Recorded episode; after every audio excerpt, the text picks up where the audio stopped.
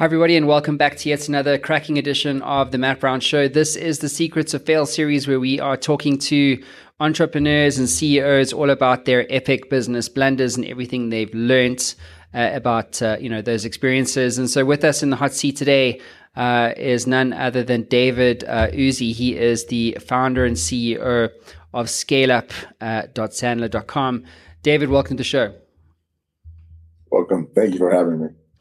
You're very welcome. So, David, uh, why don't you kick us off with uh, the elevator pitch? What exactly are you guys up to over there? I'm going to keep it simple. Uh, we offer a education, a professional education in leadership, sales, sales leadership, and operations, more attuned to an M B A than a seminar. So we train our people from one to three years, three years. I've trained some people for twenty-two years. On the essential behaviors, attitudes, and techniques for growing your business, whether that's a one hundred dollar business to a one hundred million dollar business or a one hundred million dollar business to a billion dollar business. We teach the essential behaviors, attitude, and techniques to make that happen. So who are your sweet spot customers typically? Are they enterprise, everybody in between? Where does your rubber hit the road? You know, Sandler's been around for fifty-five years. So we have customers who are entrepreneurs, one-man shows, family businesses, and multinational corporations. Because, you know, with the eighty twenty rule, eighty percent of what you need to know to be successful is the same, whether it's one hundred million dollars, a million dollars, or ten billion dollars. The essential things that you need to do every day to, to reach your goals are the same. The important thing is how you set your goals and that those goals are achievable and that they're passed down throughout the organization, whether that's one person and total accountability, or a thousand people and shared accountability. Beautiful stuff. So uh, let's get into the meat and the potatoes, uh, David, of this particular series. So what is your epic story of fail for our audience around the world today? You know, as, as we discussed just prior to the call, you wanted me to focus on the larger mistakes or the ones that you experience in the larger uh, uh, business environment. And so I'd tell you that the biggest failing that you can have when you're running a medium or larger business, and at the time I was with a, what, maybe a twenty or thirty billion dollar computer company. And, you know, it's a machine. And um, one of the things that I allowed to have happen is I allowed the organization to tell me what the targets should be. Rather than the customers, rather than the market, rather than economics, I allowed an organization to ratchet my successful team to a point of having targets that weren't attainable. And that's, you know, that's, you know, where the wheels start to fall off is when you set goals that aren't achievable, because who's delivering those goals? It sure as hell is, is not me, and it's not you, it's those people. And so I would say, um, always stay in control of your commitments. Um, undercommit, overdeliver, and be af- and be afraid of the ratcheting that you know can be done to a successful team. Mm-hmm. So, uh, so David, when you think about that experience uh, that you had, what did you learn from that? What do you now take forward with you in terms of your business today? You know, I'd answer that question by saying I wouldn't allow somebody else to do the thinking. And if somebody, and there's always going to be people smarter than you. If you build a good team, everybody, at least, you know, your your next layer team should be smarter than you, or they shouldn't be on your team. But, you know, I would do the appropriate amount of questioning. Don't get so busy with the selling that you forget about the strategy of selling, that you forget about the tactics of selling, and make sure people tell you the why. If they're giving you a number that no one's ever seen before, there should be an answer to the question why. And, um, you know, business is science. Sales is science. Operations is science. Uh, make sure that the people who are giving you your information are scientists, not uh, evangelists. Mm. Uh, so, David, obviously the market's pretty shit right now in terms of um, you know the economy and all that kind of stuff. What are you, in the context of all the clients that you engage with and that you train their sales teams on, what are you seeing on the ground as things that are working in terms of you know an entrepreneur, maybe with a smaller business looking to scale? What are you seeing on the ground as working at the moment? You know, I think the most important thing I'm, well, at least that I'm evangelizing as a business scientist with the small business community here is goal setting. Um, do you have a bucket list? I mean, even if you're twenty-five, a bucket list is not a bad thing to have. A bucket list helps you to build a vision board. A vision board will tell you what the heck you want to do with your life, whether you need to go to college, whether you need to become a genius or can become a genius programmer. But the whole thing is, um, I would tell all of the small business community people that I meet, after I ask the question, what, how much revenue do you want to have? Or how much revenue will your business have in two, at the end of two thousand twenty-seven? Three-year plan. How much revenue do you plan to have for your business at the end of two thousand twenty-nine? Five-year plan at this stage, right? And I would say that less than nine, than one out of ten will have a number. And so when I look, when I look at the marketplace and when I look at small businesses who really, they grind, they work hard, they dream big. But if you don't know what your goals are three and five years out, then you're daydreaming. You're all hopped up in hopium thinking either God or luck. And here in Vegas, we happen to, a lot of people believe in luck. Um, you know, hopped up on hopium doesn't get you to your goals, doesn't get you to the income level that you want for yourself and for the people around you. And so, you know, what I would say is if any small business person could take a leap forward, if they don't know what they want numerically in two thousand twenty-seven and two thousand twenty-nine, they should sit down, figure out what those numbers are so they can work back, you know, work backwards, reverse engineer that and figure out what the hell they should be doing today and this week and, and this month in order to get there.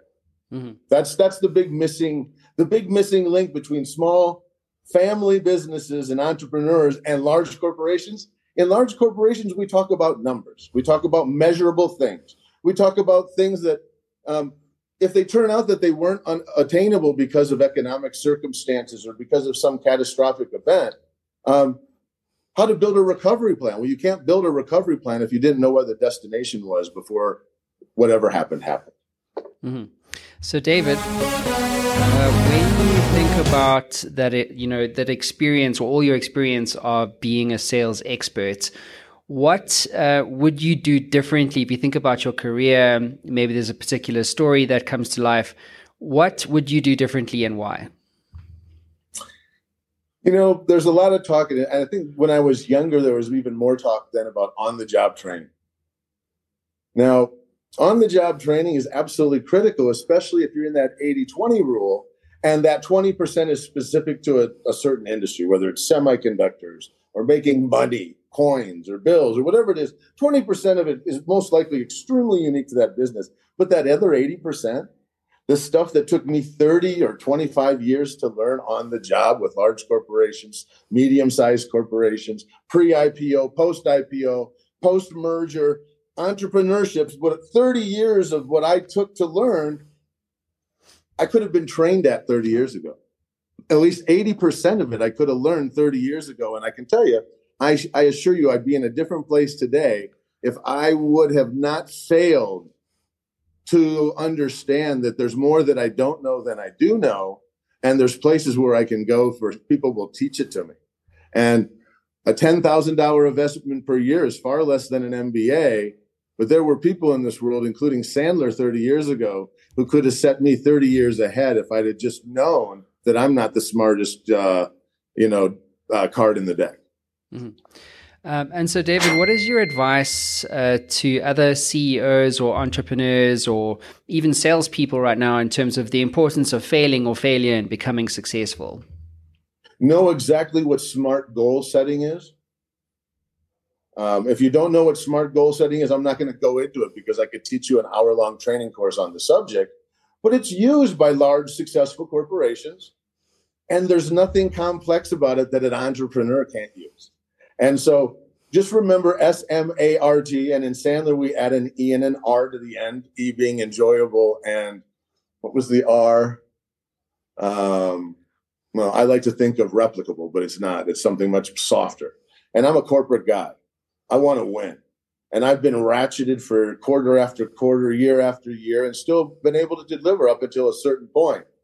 But whatever that number is that you have for yourself as an entrepreneur, or your family has for you as their golden child son, or your corporation has you as their rainmaker, you know, division leader, you better be absolutely sure that, number one, that the numbers are, and it has to be a number. The numbers, it could be units, it could be revenue, it could be profit dollars, whatever it is. If it's not measurable, it's not a goal because you can't build a strategy to, to get there. But I would say always make sure that if you're setting the goal, you go through the step-by-step process of ensuring that every goal is smart, because otherwise they're just, it's a daydream. And I would tell you, when I was running a multi-billion dollar business, October, November, and December, I would spend fifty percent of my time trickling those goals down from my office to my team, making them do, trickle it down to their teams, all the way down to the people who answer the phone.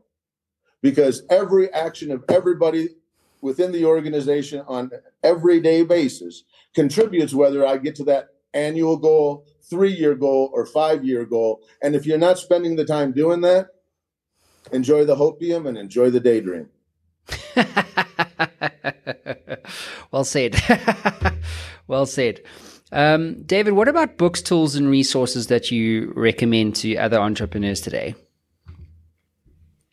You know, look at the classics. What are the seven behaviors of successful people? I mean, the book's been around by, for thirty years, but Sandler's been around for fifty-five. Fundamental human nature doesn't change over decades. It might change over millennia, but and we have seen millenniums create somewhat of a paradigm shift in, you know, what our values are and, and how we pursue them. And that's something that we who aren't millennium have got to deal with. But the fundamental aspects of what drives a human being to do the right things every day that are right for them and their families and for their mission in life, they're not natural.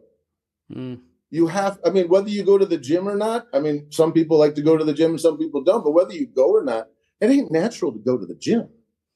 Just like it's not natural to sit down and think about your three-year plan or your five-year plan, or to think about the strategy required to get to that three-year plan, or the tactics required for that strategy to actually be successful, or the daily behaviors involved with those tactics, working or not working. And if they're not working and you're not measuring them and not changing them on a monthly basis, your goals are just a daydream. You need to be alive. And I'd say the other thing that I would tell C E Os or entrepreneurs, once you close your first million dollar deal, forget about it. It's a bluebird. They're not going to keep coming every week. They're not going to keep coming every month. And don't spend the profits from that first big deal you get, because assume it was just good fortune until you've replicated it ten times. Then make the investments in the secretary. Then make the investments in the second car or the second truck. Don't spend money you don't know mm. you have. And better yet, spend the interest that you gain on that money, not your principal, because there's going to be times that are harder than today. Mm-hmm. Sage advice, buddy. Sage advice. Well, look, uh, David, that does conclude your time in the hot seat. Uh, congratulations on all your success at ScaleUp and uh, .sandler dot com. Um, and yeah, wishing you and the team there all the very best for the future. And good luck to you, sir, and your and your audience. Yeah, thanks so much, buddy. Well, listen, everybody else, we'll see you again soon. Ciao, ciao.